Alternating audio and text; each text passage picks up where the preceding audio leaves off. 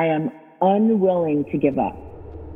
That I will start over from scratch as many times as it takes to get where I want to be. I want to be. You just want to make sure you will get knocked down, but just make sure you don't get knocked out. Knocked out. So your only choice should be go focus on what you can control. Control. Control. Hi everyone, and welcome to the Kara Goldin Show. Join me each week for inspiring conversations with some of the world's greatest leaders. We'll talk with founders, entrepreneurs, CEOs, and really some of the most interesting people of our time. Can't wait to get started. Let's go. Let's go.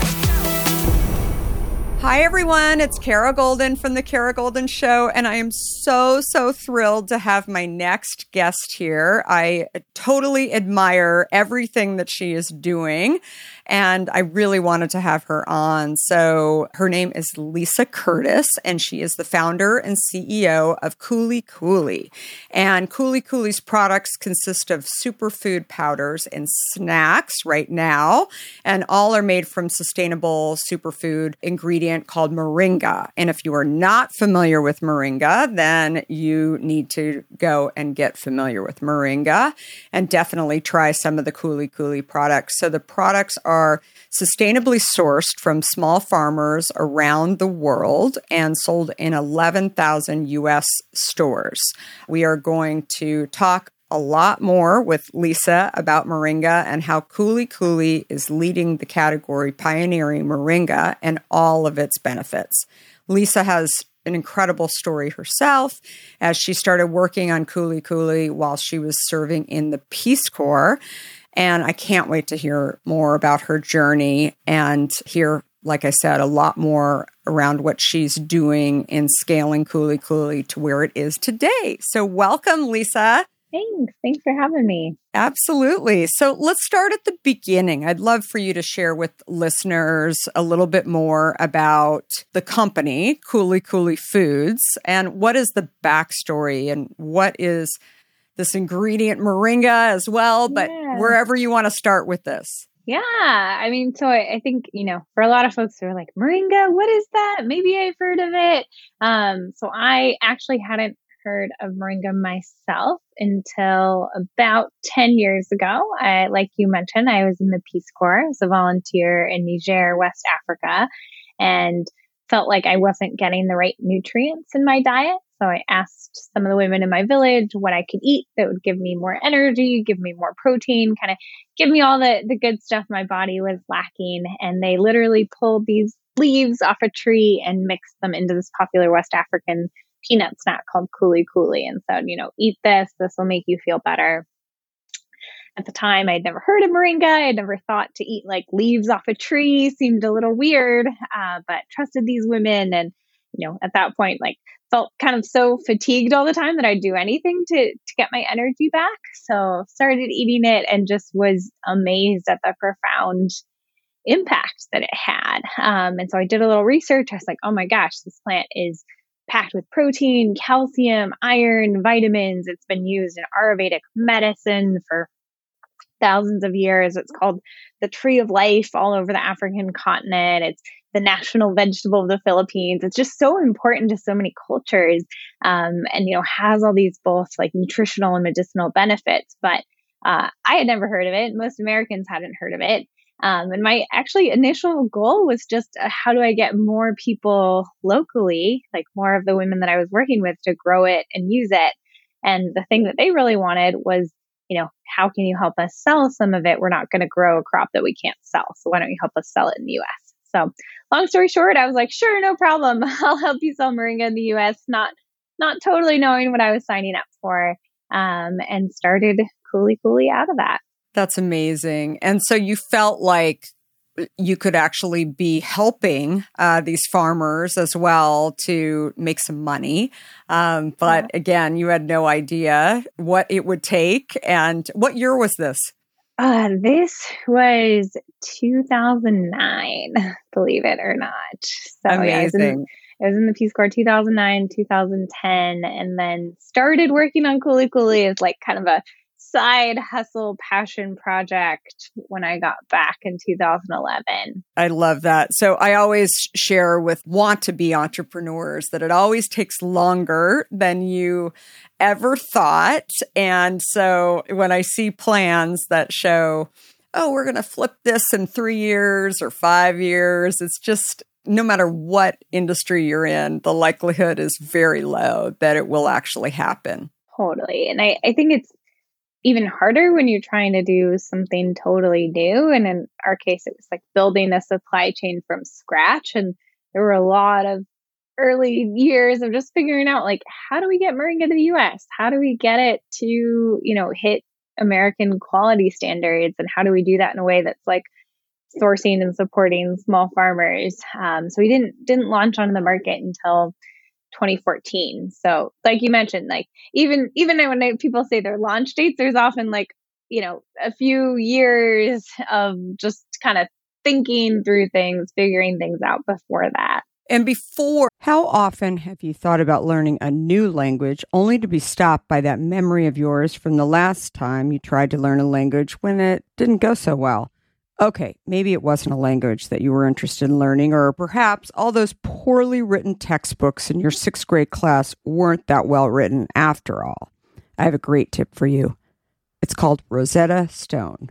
Rosetta Stone is the most trusted language learning program around, available on desktop or app no matter where you choose to learn it or what platform you choose to learn on, Rosetta Stone works and it truly immerses you in the language you choose to learn, quicker and easier than you ever imagined to. Maybe you're getting ready to travel abroad this summer and you want to learn a bit of Portuguese, let's say, before your trip. Rosetta Stone can help. I know this firsthand as I did just this before traveling to Portugal last year. I learned Portuguese through Rosetta Stone, and by doing so, I not only got a better grasp of the spoken language of Portugal, but it got me very excited for the trip itself before I went. They even have a true accent feature that gives you feedback on your pronunciation as you are learning too. They've got you covered. Rosetta Stone's trusted experts are the real deal. They've been helping people just like you for over 30 years helping millions of people to learn Spanish, French, Italian, German, Korean, Chinese, Japanese, Dutch, Arabic, Polish, and my favorite, Portuguese. The lessons are five to 10 minutes long and include practical exercises so that you can pick up the language naturally, first with words, then phrases, then sentences. No English translations either, so you really learn to speak, listen, and think in the language you are focused on, helping you get the long, term retention you are looking for. And who wouldn't want that? Don't put off learning that language. There's no better time than right now to get started. For a very limited time, the Kara Goldin Show listeners can get Rosetta Stone's lifetime membership for 50% off. Visit rosettastone.com slash today. That's 50% off, unlimited access to 25 language courses for the rest of your life. Redeem your 50% off at rosettastone.com slash today today.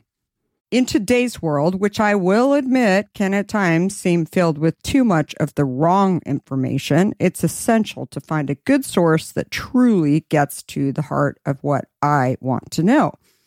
I am super excited about our next sponsor as I've been a big fan of their content for some time now.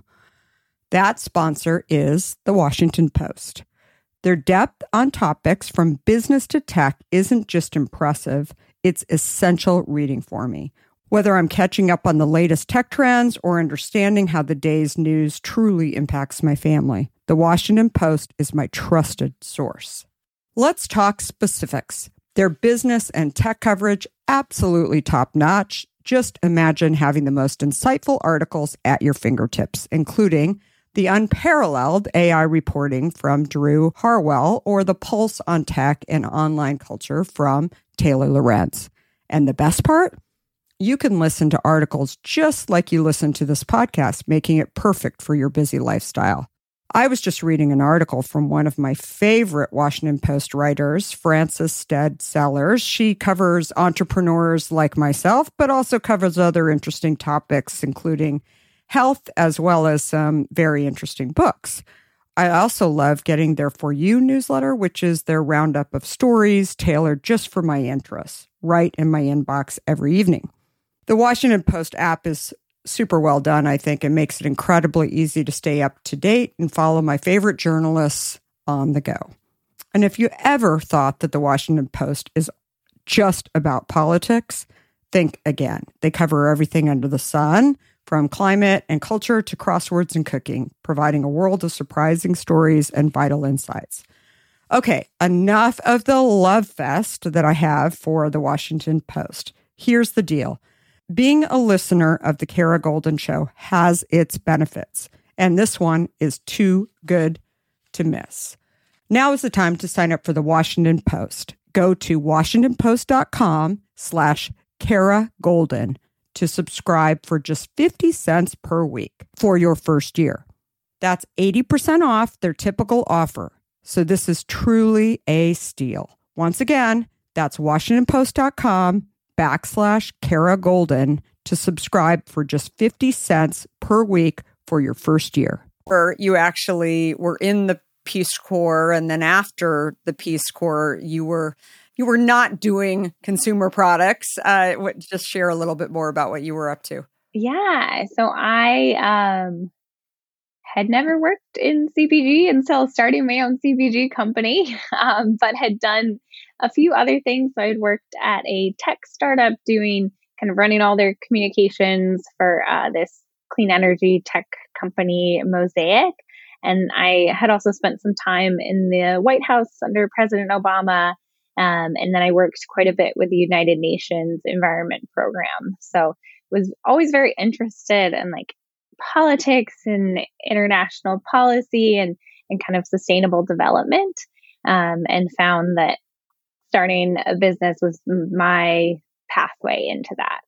When you were trying to figure out how to help these people that you had met uh, in, the, the, the farmers, uh, but also figuring out kind of where you would actually sell it and uh, make some money uh, for yourself and also for uh, the people that you were sourcing from. What was your first thing that you had to figure out? You know, I think the first thing was really the question of will people buy this? Um, because most folks hadn't heard of Moringa. Um, you know, it was really a question of like, is this product like even interesting to an American consumer? And if so, in what format? And so I uh, recruited some of my friends. One of my friends from childhood at the time was uh, working at a consumer packaged good consulting firm, helping big companies like General Mills and, and Kellogg's and others test out new product concepts. And so we actually kind of used her methodology, but did it on like uh, you know, a 20th of the budget.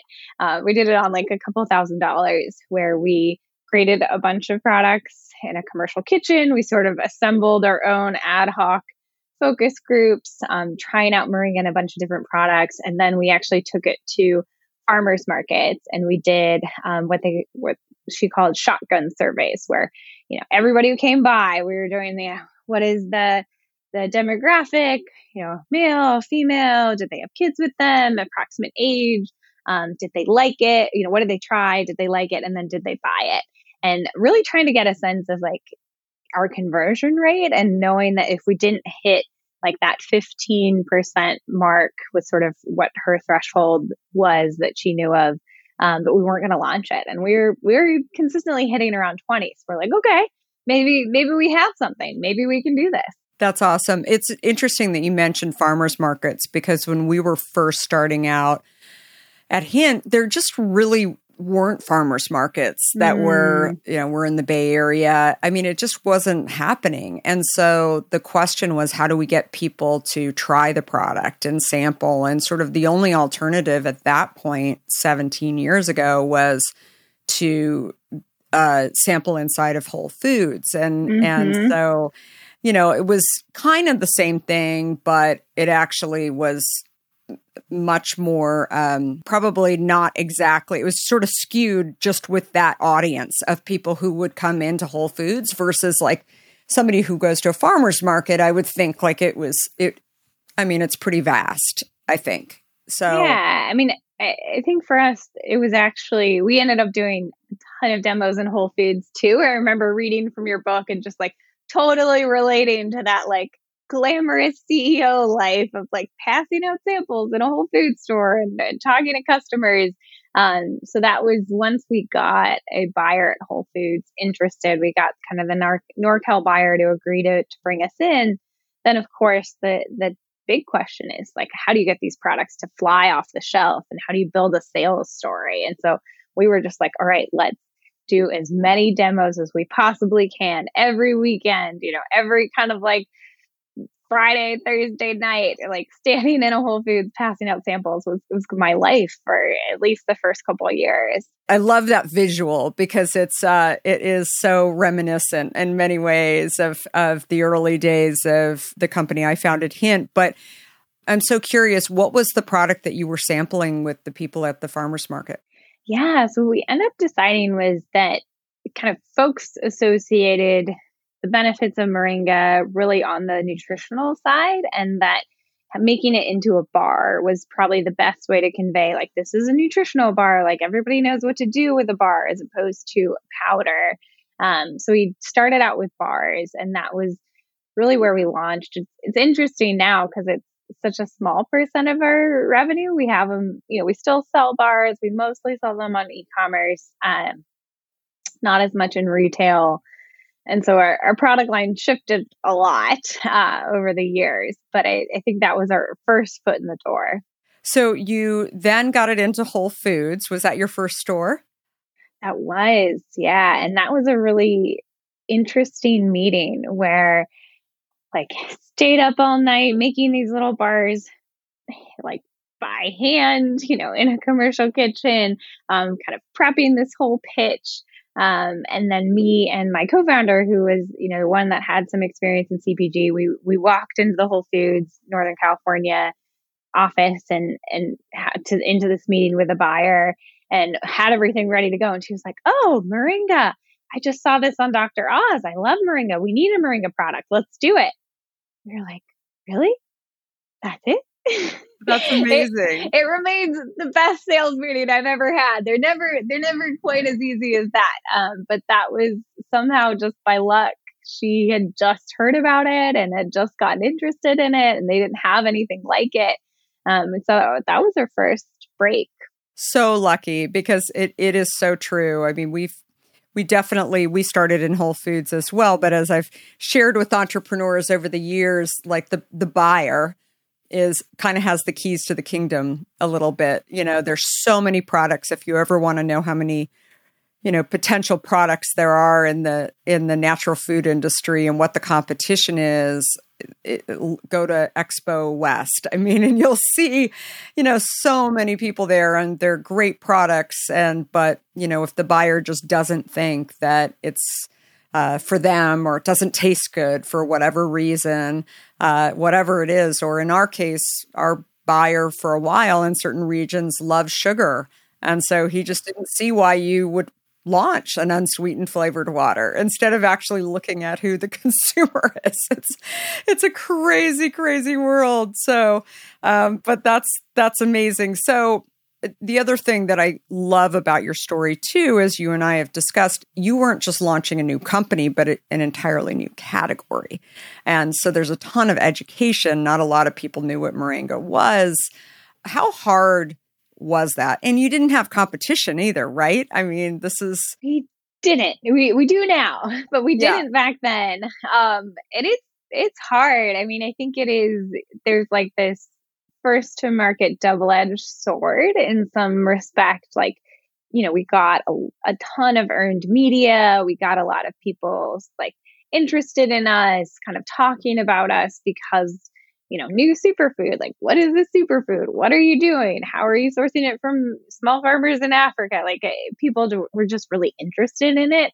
Um, but we had to do a, so much education. You know, at one point we were doing 400 demos a year in Whole Foods alone. It was just like constantly people in stores talking to customers. Thankfully, at that point, we had a we had a full team of field marketers. It wasn't me doing that. Um, but we we really have focused heavily on consumer education. Definitely. So you have great distribution. Any advice for entrepreneurs who are trying to get traction on, you know, maybe they've got this idea for a new company, but maybe they're also trying to launch something that no one else has done? I think the biggest thing is sometimes entrepreneurs like build up this whole idea of like you said like i have to go to from zero to a 100 right away and like you know i need to get everything perfect right away and um, i think there's a lot of value in starting small testing learning and refining um, I think a lot about our farmers market days. And well, believe me, you know, I don't want to go back to making food in a commercial kitchen. Um, it was really amazing just how quickly we could iterate on the packaging, on the formula, and just like test, learn, iterate, test, learn, iterate. Versus now, you know, we we we make our MOQs are like hundreds of thousands of units. We're printing out packaging like six months in advance there's a, a, lot of things that as you get to scale, it makes it harder to test and learn in the consumer packaged goods space. And so I think, you know, folks need to be really focused on like, what can I, what's the, the small step I can take, take today, whether it's, you know, testing out things in like one whole food store or doing demos at a farmer's market or, you know, how do I just create some sort of product that I can test and iterate on? Can we talk about notifications for a second? Who actually leaves those sounds on anymore? Well, besides this one. That's another sale on Shopify, the all in one commerce platform to start, run, and grow your business. Shopify makes it simple to sell to anyone from anywhere, whether your business is vintage teas or hint water. Shopify makes it possible for businesses to connect with their consumers. Shopify powers millions of businesses from first scale to full scale by helping them set up their online store in the vibe they want. You can sell products, gain new customers, and get the data you need to operate your business in a simple and fast way. And with Shopify, you can synchronize your online and in person sales and view all your sales metrics in one place. You can reach your customers through tons of social media platforms as well, like TikTok, Facebook, and Instagram through Shopify's growing suite of social media channels. Shopify has all the sales channels sorted so your business keeps growing from an in person POS system to an all in one e commerce platform, too. And if you're looking for a solution that has great customer service support, well, Shopify has that as well. Their team is always super helpful answering any questions that I have had in growing my business. Their team really makes you feel like they have your success in mind. Join me and millions of other businesses on Shopify today and take your business to the next level. Sign up for a free trial at shopify.com slash Kara all lowercase. Go to shopify.com slash Kara to start selling online today. That's shopify.com slash Kara. What was the most surprising thing to you walking into this industry? I mean, you actually, I mean, you had great luck on getting it into Whole Foods, but is there anything that was kind of surprising to you that you were shocked about? I think I was shocked how expensive it is to launch a, a food brand and how, or, you know, CPG in general.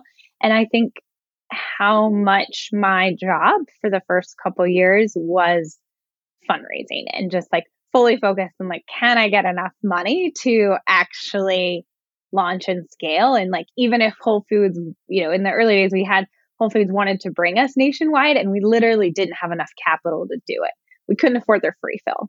Um, and so that was like, I had to get really good at fundraising and good at fundraising quickly just in order to be able to, to hit the, the growth targets that we wanted. You and I were talking right before this. You built up a board. Did you build your board immediately, like right when you were starting, or what sort of prompted you to actually build a board? Yeah, I'm a big believer in in building an advisory board. Like even before a business plan. I think that one of the coolest things about this industry is just how open people are to having conversations, to offering advice. Um, you know, I talk to probably an entrepreneur, early stage entrepreneur every week. And, but I also ping, you know, later stage entrepreneurs. I'm like, Hey, how'd you do this thing? Can we, can we talk about, you know, the, the issues we're seeing with UNFI? Are you seeing them too? Um, that kind of stuff. And I, so we have an incredible advisory board who, you know, then as we raise more capital, we formalized into an actual governing board. Um, but I think that having some some wisdom around the table has been extremely helpful for us. Yeah, definitely. So, and it's a mixture. You're, as you said, you have a, an advisory board and then you have a regular board. So it's a mixture. It's not just of the investors either. You've brought in people that have been in the industry that you can learn from, um, yeah. which I think is also really really important so um, so you've launched a company off of an ingredient and you've launched products in the superfoods space in the powder industry and then in the snacks. So how do you decide that? Like how how do you decide to go into different categories? When do you go into different categories as well? Yeah good question. Um, I think if I could do it all again, I would have gone into less categories right away.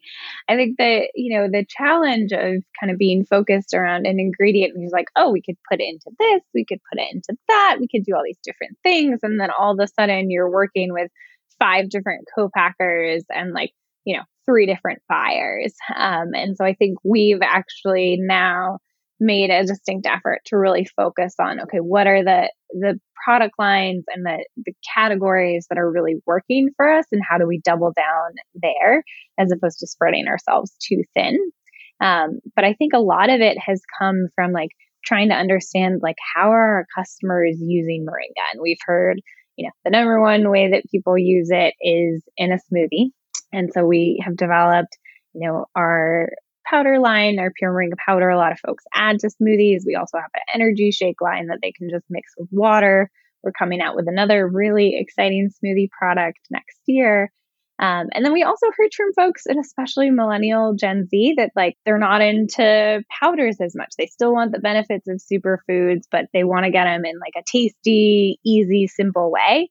And so that's where we came out with our gummies, which have, have done really, really well. Um, and then I think, you know, some of our other products on the snack side, it's like, how do you put superfoods into chocolate? How do you get, you know, superfoods on a bar?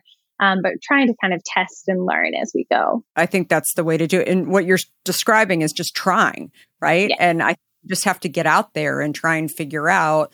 Uh, go to your local stores, go to your local farmers market, try and figure out is this really what the consumer is looking to put their money into and do they actually think it's going to help them in some way which again you're a mission based entrepreneur with a purpose not only to uh, help consumers but also the backstory of helping the farmers uh, and and what you're doing. So how has that developed? Obviously that was a conversation as you're living there and like you'd really love to bring it so, what do you think many of these farmers, and Ahmed talked a little bit about this too, like what have you found that they really need along the way that they're sort of not getting in order to supply you with what you need in order to sell it? Yeah. I mean, I think the, you know, the fundamental thing that we supply is like access to a market that they wouldn't be able to access on their own. Um, so, most of the small farmers we partner with, they sell a number of crops locally, some of them staple crops, some of them more specialty crops like moringa and others. Um, but we pay them far more than they can sell locally for that same product. We also source a much higher quantity um, and then really enable them to sell on the US market. I think that's kind of the fundamental. And then I think on top of that, we find a lot of them need support on quality, a lot of them need support on financing. Um, you know, there's there's kind of a number of different ways from sending out you know, technical experts to their farm to help them there to um, putting in like basically pre-purchasing moringa um, so that they have like money on hand to actually do the harvest, uh, that sort of thing. And, and, so we we base it a lot on like you know what are what do they need and, and what can how can we partner with them. Um, so there's kind of no one size fits all, but I think that is a big way that we support them. And then we also really love supporting them in some of the impact initiatives. So, you know, all of the the different organizations we partner with are social enterprises. They're generally started by people from there, you know, so someone from Uganda or someone from Ghana or, or someone from Mozambique who really cares about their community, who wants to find a way to like improve the lives of the people around them. And so partnering with them to do get Moringa in school feeding programs or, you know, do some nutritional trainings where they like uh, help folks understand how to use it or give out a ton, ton of little seedlings. So every household in their village like has a moringa tree growing in their backyard. Um, we we really kind of try to figure out what are they excited about, what do they think their community needs, and then how can we support that with kind of small grants or, or other ways. I love that. So you've raised money and you hadn't raised money before, correct? No, no, this is all this is all very new. First time. I love it. So somebody was just actually Julia Boorstin was just on uh, the podcast, and she was talking about this that the amount of capital that is going to women is actually less than it was. Uh, it used to be 3%, and now it is 2% of venture capital is actually going to women. I don't think you've raised money through venture. Uh, you've actually done it through angel, but I'd love well, to hear we more. We have actually. We have. We've raised um, about 10.5 million. Um, 10.6 to be exact. Um, in the early days, that was like crowdfunding, that was angel investors. So that's where you started with crowdfunding and angels. Yep. And then in 2017, I'm mixing up my years here, I did this pitch event and someone from Kellogg's came up to me at the end and was like, I really love what you're doing. We're really interested. We're starting a venture fund. Would you be interested in a conversation? Which to me was like, seemed weird because, you know, this sort of African superfood, um, very different than you know Frosted Flakes. Like, what are they? What is Kellogg's interested in, in us for? Um, but ended up getting to go to Battle Creek, had a long conversation with their CEO and a bunch of their exec team, and and totally fell in love with this idea of like, oh yeah, you guys were started like really with this mission of of plant based food, and you know they they only sell plant based products and um, I think have one of the best run foundations in the world in terms of their, their WK Kellogg Foundation and what that does. Um, and so we actually became the first company that Kellogg invested in.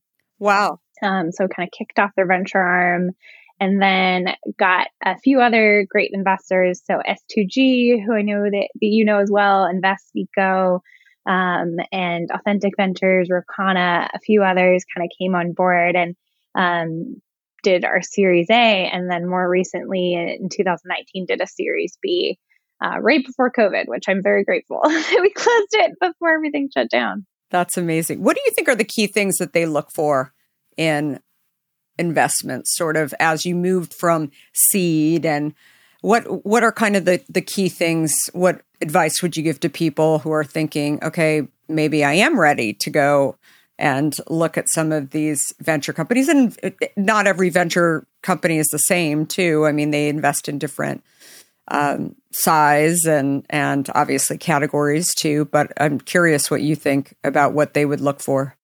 So I think, I mean, there's this in some ways unspoken million dollar magic rule in VC where it's like you're not a real company in CPG until you've crossed a million dollar like a million dollars in sales in the mind of a lot of venture firms. And I think I didn't really know that initially. You know, we had started talking to some VC and they're like, they're you too early, you too early. And somebody finally somebody was like, just like wait until you're at a million dollars. And that is for a lot of them, that is the marker of like you've gotten some scale. You're now ready for more capital to improve that scale. Um, I think having a really clear innovation pipeline and having an understanding of like where you fit into the category, where the white space is, where you can grow. Um, you know, who is your consumer? And then I think a solid team. Like I think, you know, they say in the early days, investors are, are investing in you. They're not investing in the idea. Like they, they need to know that you've got a great team. And I think when you get to the VC stage, it's they're investing in you and they're investing in the leadership team that you've built or that you're planning to build and they understand that you know how to surround yourself with the right people. Yeah, no, I think that that is so key. So it, and obviously they want to see what your growth story is, but also the fact that I think you created an entirely new category that was taking off, right? They wanted to get in on it, which is, uh, super, super cool. So a lot of people listening, um, probably think, oh, Lisa just snapped her fingers. She's done a lot of amazing things. She's been, you know, working with the United Nations. She's in the Peace Corps. She's worked under the Obama administration. Of course, she can do this. And they don't really understand how hard and challenging it is to launch a physical good um, in an entirely new category. But I'm sure that the path was mostly successes, but but maybe there were a couple of failures along the way or challenges along the way. I always like to ask founders about what were some of those challenges. Uh, I'd love to hear a story, just kind of sharing exactly what you ran across and maybe what lessons you learned from it. I would argue we've we've failed our way forward. um, that it has not it. has not been easy, has not been um, just you know easy successes. I think one of the ones that comes to mind was actually in 2016 when we had just amazingly gotten the green light from Whole Foods. They wanted to launch us nationwide. At the time, we were sourcing from one women's cooperative in Ghana. And about three months before we were supposed to launch, we heard from our uh, supplier. She actually like WhatsApped me this photo of just like a huge wildfire in northern Ghana. And just like basically the entire farm had burned down. And so our whole launch plan just came crashing down. And it was one of those moments where, you know, I, I just sort of sat there and I'm like, I don't, are we going to survive this? Like, is, is this the end? I'm not sure. It was also a moment of self reflection because so much of what we had been doing had been like, working with women's cooperatives, you know, specifically this, this one in Ghana and just like all of our imagery, everything had been around our partnership with them and, and, you know, direct from source. And we kind of like looked around we're like, where else can we get it? And ended up finding this family farm in Nicaragua that, you know, had like was paying employees fair wages, a very different business model, very high quality moringa, um, but like totally different part of the world, totally different from like what we had thought we were going to source. And I kind of like was like, you know, actually maybe it's maybe it doesn't have to be this like only women's cooperatives, only West Africa. Um, maybe there is more we can do in, in supporting small farmers, um, even if it's not a cooperative, even if it's like a social business. Um, and that to me, at the end of the day, like no market, no mission. Like if we if we didn't take this launch, if we went out of stock on shelves, like that was not going to fulfill our mission. And so we source. We somehow managed to get a ton of moringa in like a full container of moringa to the US in like a couple of weeks, which I don't think is possible these days. Um, and got it into production and just skated by and produced in time. So I think that was a big, big learning moment and big uh, learning moment in supply chain diversification, which we now have. Um, so we now source from actually seven different countries around the world and have built a much more robust supply chain. Yes, diversification is uh, definitely such a key thing, and being able to, I've talked about that over and over again, not just in um, supply chain, but also in sales channels. And I think that the biggest challenge that so many people talk about to the life of an entrepreneur is it's not a wave. It, there are spikes right? Yes. where things go really great and then they're really bad. And uh, you know in this constant spike and i think it's just uh, it can be really stressful. And you know i, I think that oftentimes you know you've got a team that is listening and uh, to you and wants to see that you think it's okay too but then you're dealing with um, you know, a fire on in, in, your major supplier. I mean, it's it's yeah, literal crazy. or figurative fires. There's a lot of fires to put out. Yeah, it's not for the faint of heart at all. But I also think that there's a lot of value in everything that you're doing. I'm, I'm so curious. Uh, last question, actually, why do you like being an entrepreneur? I like being an entrepreneur because I feel like I learn something new every day and because I get to interact with such cool people like you. Oh, that's so nice. Well, I I love that. I mean, I I I agree and I think you hit the nail on the head with learning. That is such a key key piece of I think, you know, the curiosity piece no matter what industry you're in. And I think that's one of the things that I tell other entrepreneurs who say, you know, oh, I I can't start a company, I need an MBA or I can't start a company, I need, you know, I need a lot of money behind me. It's like, you know, I started a company in industry where I knew no one. I knew I never worked in CPG and I know you did too. And I think it's it's more about having the passion, having the grit to see the idea through and and really knowing about knowing how to ask for help and how to learn as you go. Absolutely. Well, this is so, so incredible. And uh, we'll have everything in the show notes how to get your product. If people are just trying it for the first time, what should they try first? I would say our new gummies. I am super excited about these. I honestly, the most delicious superfood gummies and particularly the most delicious greens gummies you've ever tried. So even if you're not a green smoothie person, if you're not into greens, you feel like you should be eating them, try our super greens gummies. You will not be disappointed. I love it. So we'll have all of the ordering information there, but Kuli Kuli is the name of the brand again. And Lisa Curtis is the rock star founder and CEO. So thankful for you coming on and sharing the story. And we will be definitely looking out for your products and also all of your progress. So thank you again. Thanks all for listening to this episode. We hope you enjoyed it. And I want to thank all of our guests and our sponsors, and finally, our listeners. Keep the great comments coming in. And one final plug if you have not read or listened to my book, Undaunted, please do so. You will hear all about my journey, including founding, scaling, and building the company that I founded, Hint. We are here every Monday, Wednesday, and Friday. Thanks everyone for listening, and goodbye for now. Before we sign off, I want to talk to you about fear. People like to talk about fearless leaders, but achieving big goals isn't about fearlessness. Successful leaders recognize their fears and decide to deal with them head on in order to move forward. This is where my new book, Undaunted, comes in. This book is designed for anyone who wants to succeed in the face of fear, overcome doubts, and live a little undaunted. Order your copy today at undauntedthebook.com and learn how to look your doubts and doubters in the eye and achieve your dreams. For a limited time, you'll also receive a free case of hint water.